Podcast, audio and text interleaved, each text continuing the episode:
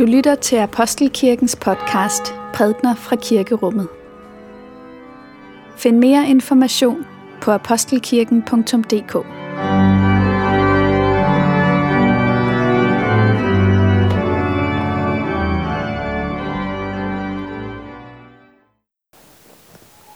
Godmorgen og velmødt til gudstjeneste. Det er i dag tredje søndag efter Trinitatis, og vi skal høre den berømte lignelse om den fortabte søn. Og temaet for gudstjenesten, det er, som står på forsiden af folderen, at feste med fjenden. Det er vist det, som den ældste bror oplever, at, at der kræves af ham i, øh, i den sidste del af lignelsen. Lad os takke for Guds ord. For Guds ord i skriften, for Guds ord i blandt os, for Guds ord inde i os, takker vi dig Gud. Vi læser fra evangelisten Lukas 15.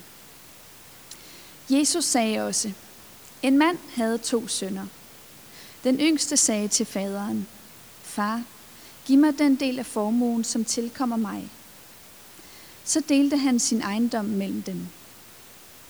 Nogle dage senere samlede den yngste alt sit sammen og rejste til et land langt borte. Der øslede han sin formue bort i et udsvævende liv, og da han havde sat det hele til, kom der en streng hungersnød i landet, og han begyndte at lide nød. Han gik så hen og holdt til hos en af landets borgere, som sendte ham ud på sine marker for at passe svin. Og han ønskede kun at spise sig mæt i de bønder, som svinene åd, men ingen gav ham noget. Der gik han i sig selv og tænkte, hvor mange daglejere hos min far har ikke mad i overflod, og her er jeg ved at sulte ihjel. Jeg vil bryde op og gå til min far og sige til ham, Far, jeg har syndet mod himlen og mod dig. Jeg fortjener ikke længere at kaldes din søn. Lad mig gå som en af dine daglejere. Så brød han op og gik og kom til sin far. Mens han endnu var langt borte, så hans far ham, og han fik medynk med ham og løb hen og faldt ham om halsen og kyssede ham. Sønnen sagde til ham, Far, jeg har syndet mod himlen og mod dig. Jeg fortjener ikke længere at kaldes din søn. Men faderen sagde til sine tjenere, Skynd jer at komme med den fineste festdragt og giv ham den på. Sæt en ring på hans hånd og giv ham sko på fødderne, og kom med fedekalven, slag den og lad os spise og feste. For min søn her var død, men er blevet levende igen. Han var fortabt, men er blevet fundet. Så gav de sig til at feste. Men den ældste søn var ude på marken. Da han var på vej hjem og nærmede sig huset, hørte han musik og dans, og han kaldte på en af kalene og spurgte, hvad der var på færre. Han svarede, din bror er kommet, og din far har slagtet fedekalven, fordi han har fået ham tilbage i god behold. Da blev han vred og ville ikke gå ind. Hans far gik så ud og bad ham komme ind, men han svarede sin far, nu har jeg tjent dig i så mange år og aldrig overtrådt et eneste af dine bud. Men mig har du ikke så meget som givet et kid, så jeg kunne feste med mine venner. Men din søn der, som har øslet din ejendom bort sammen med skøger, da han kom, der slagtede du fedekalven til ham. Faderen svarede, mit barn, du er altid hos mig, og alt mit er dit, men nu burde vi feste og være glade. For din bror her var død, men er blevet levende igen. Han var fortabt, men er blevet fundet. Amen. Lad os bede. Herre, vil du nu sige det, vi ikke kan sige os selv, og føre os derhen, hvor vi ikke selv kan gå. Amen. Karl Barth, den store svejtiske teolog, teolog, blev engang spurgt, om han troede, at vi i det hinsides, i himlen, ville se vores elskede igen. Og så svarede han med øh, karakteristisk humor, ja, men ikke bare dem, vi har elsket. Altså, hvor tanken er, at øh, i himlen, øh, i den fest, som vi tror, at, at, at vores øh, vandring her på jorden ligesom skal munde ud i, øh, det er ikke en fest, hvor vi udformer invitationerne.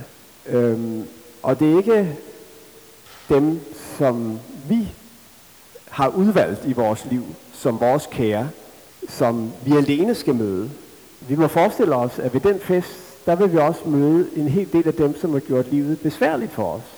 Og ikke nok med det. Vi må forestille os, at vi på det tidspunkt vil, vi, vil være i en situation, hvor det at møde et af de mennesker, som har gjort livet besværligt for os, vil fylde os med en ganske særlig glæde. Godt at se, at du også noget frem. Med, med den her replik fra Karl Barth, så nærmer vi os noget af det, som er, er problematikken i dagens lignelse. Sammenhængen er jo, at, at Jesus han endnu en gang er blevet konfronteret af de skriftkloge og farisæerne, som siger til ham, den mand, han spiser sammen med syndere og tollere. Altså med andre ord, han gør sig øh, øh, skyldig i en form for besmittelse. Øh, han lægger ikke afstand til de mennesker, hvis liv helt åbenlyst er fordærvet og urent. Og i det han ikke gør det, så er han med til at skabe en form for uklarhed om, hvad der er rigtigt og hvad der er forkert. Det her skæld, det bliver ligesom opløst, når han hænger ud med de forkerte mennesker. Det er en form for guilt by association. Øhm, sig mig, hvem du omgår, så jeg skal sige mig, hvem du er. Så det er ligesom udgangspunktet. Det er det, som Jesus replicerer på, når han fortæller, fortæller sine øh, tre lignelser i Lukas evangeliet kapitel 15. Det er altså en, en selvforståelse, der siger så, nogenlunde sådan her. Der findes i menneskeheden et A-hold og et B-hold. Mellem de her to grupperinger er der en, en, en skarpt optegnet grænse. Og hvis du hænger ud med de forkerte, så er det en ret tydelig indikation på, at du er havnet, at du selv er havnet på den forkerte side af den grænse. Sådan omtrent har resonemanget været bag den øh, indvending, som farisæerne og de skriftlov altså kommer øh, med mod Jesus i dagens tekst. Og det er jo i virkeligheden den samme måde at tænke på, som vi møder igen i øh, de afsluttende vers, hvor den ældre brors reaktion bliver øh, beskrevet. Altså, de skriftkloge og farisæerne, de står der og siger, dem derovre, det der, som de kalder en fest, det det, det, er det rene fordærv. Og nu fortæller Jesus en lignelse, hvor han siger, nej kære venner, det er faktisk lige modsat. Det er jer, der står udenfor og fryser, mens festen er ved at gå i gang herover.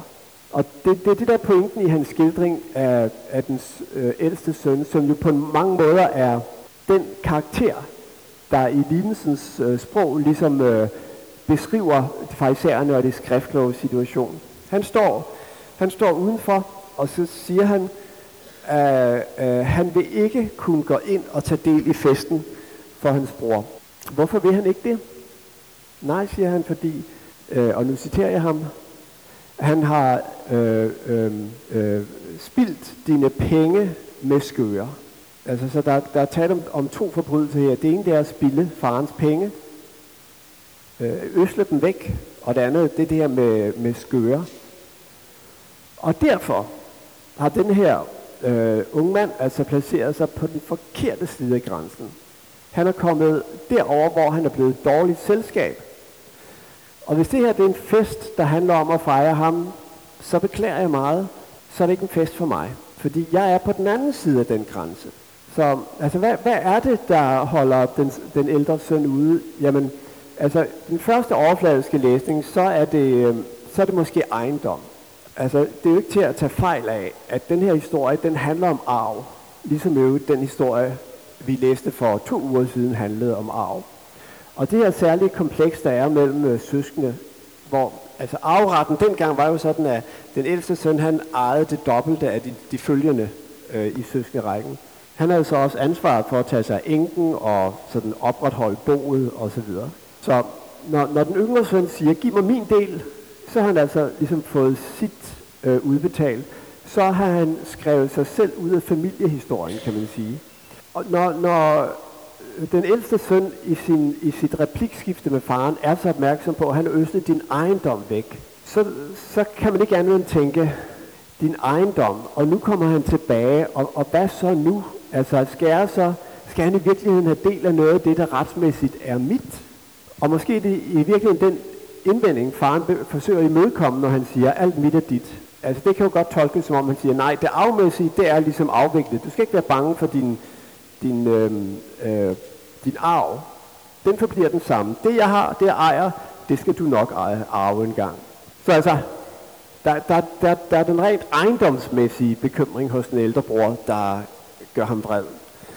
Men der er også et, et, et dybere plan i det. Han, han føler simpelthen sin retfærdighedssans krænket ved at se, hvad der sker med hans bror. Det vil være et brud på en retfærdig verdensorden, hvis han gik ind og tog del i festen for hans øh, lillebror, som har levet det frie, søde liv, fuldt af udskejelser, og nu vender tilbage, og så skal han have del i alt det, som storbroren har arbejdet så hårdt for at opretholde. Jeg har det sådan med den her lignelse, som jeg i grunden har det med mange Jesu lignelser, og som jeg egentlig tror, det er meningen, vi skal have det, at den sætter fantasien i gang.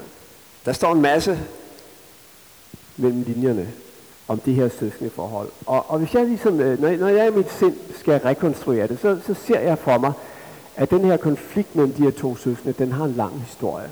Det er sådan en rigtig storebror-lillebror-konflikt, hvor storebroren han er den ansvarsfulde. Han ved godt, hvad der forventes af forældrene. Han kender kravene, og han lever op til dem. Han er godt klar over, at han må betale en pris. Han har det måske ikke helt så sjovt. Han kan ikke leve så mange af sine øh, lyster og fantasier ud. Men det må han engang gøre, for det er her, han hører til. Lillebroren er den frifugl, oprøreren, som øhm, ikke på samme måde føler sig forpligtet af sammenhængen af fællesskabet af slægten, men som tager nogle skridt ud af fællesskabet for at leve sin frihed ud. Og måske der i virkeligheden blandt de her to brødre har været en fælles forståelse af, at livet er en slags nulsumsspil. På den ene side set har du trygheden, samhørigheden, på den anden side set har du friheden. Og øhm, så må du vælge, eller finde din balance. Og storebroren, han har helt klart valgt trygheden, forpligtelsen, det langsigtede.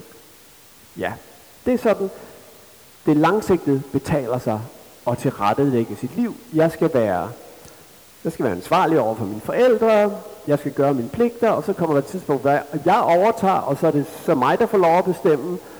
Det er ligesom, det er livets gang, og den går han pligtskyldigt ind i. Hvor den øh, unge fyr, hans resonemang, resonemang har gået i den modsatte retning. Han har sagt, jeg vælger frihed frem for tryghed. Jeg, jeg, vil, jeg, jeg, jeg, jeg, jeg må ud i verden. Jeg, jeg, jeg må prøve at, at udfolde og udforske og finde ud af, hvad det er for en verden, jeg er en del af. Og jeg er godt klar over, at det kommer til at, at, at, at betyde, at jeg betaler en pris. Det kommer til at betyde, at jeg, jeg bryder med min familie, med den sammenhæng, jeg voksede op i, med den historie, som har givet hele mit liv sammenhæng, og jeg kommer til at stå meget alene på den vej. Men det må jeg gøre. Så altså på en måde forestiller jeg mig, at de begge to har haft den her forståelse af livet som en slags nulsumspil, eller at være som en kanariefugl, der enten kan vælge at sige, jeg bliver inden for buret, det er nu engang der, jeg er født, og hvor jeg har det trygt og godt, eller at sige, jeg bryder ud af buret, velvidende, at det klima, som jeg lever i, ikke er lavet for kanariefugle, det kan blive meget hårdt, og det kan komme til at koste rigtig dyrt, men, men det må jeg gøre. Og jeg forestiller mig derfor, at da den lille dreng, den yngre bror, tager afsked med familien, og det er en stor sorg for faren, så er der virkelig et element af lettelse for storebroren. For nu den her anden fortælling, altså det her oprør fra midten, øh, nu, nu er det ligesom skrevet ud af historien. Nu er han gået over på den anden side. Han er blevet en del af B-holdet, ikke A-holdet. Og, og, og der er ligesom etableret en, en mur mellem dem derude i verden, og så os herinde, der har det trygt og godt og bygger noget op sammen. Og den mur er vigtig for storebroren, for den er med ligesom at forklare for ham, hvorfor det er okay at leve. Altså, hvor, hvorfor det har været fornuftigt af ham at gå glip af en hel masse. Det har han jo gjort, for at han kunne få den langsigtede udbytte af sit liv. Det er sådan forestiller jeg mig nogenlunde, øh, de to fortællinger har, har hængt sammen for de to øh, forskellige brødre. Men det, som sker i Jesu lignelse, det er jo altså, at han vender det her tankesæt på hovedet. Og han siger til de skriftlov og farisæerne, I tror, at det er mig, der er sat udenfor, sammen med mine sønner og tollere. Men prøv lige at se det her billede foran jer. Se billedet af storbroren, der står der udenfor og surmuler og forarves og vredes over den form for fest, som andre nedværdige sig selv til at fejre. Det er jer, siger Jesus. Det er i virkeligheden jer, der har sat jer selv uden for festen. Og her, her står vi jo i virkeligheden ved noget af det, som er allermest centralt i det, som Jesus han kom for at bringe til verden, nemlig budskabet om, at vi kommer ikke til den her fest ved at kvalificere til den. Altså, ved ligesom at bevise, at vi hører, vi hører til på A-holdet. Vi kommer til den her fest ved at tage imod en ubetinget invitation. En, en kærlighed, der ikke skældner, der når ud til hvert eneste menneske. Og det eneste, der kan forhindre vores adgang til den fest, det er ikke vores nederlag, eller det vi skammer os over, eller det vi føler skyld over, eller det vi rent faktisk har gjort forkert og har forbrudt os mod andre mennesker og mod Gud. Det eneste, der kan skille os fra at komme ind i den store fest, det er vores selvretfærdighed. Men kan man så sige, der er der ikke nogen mennesker, der i for alvor vil vælge at stå udenfor at fryse.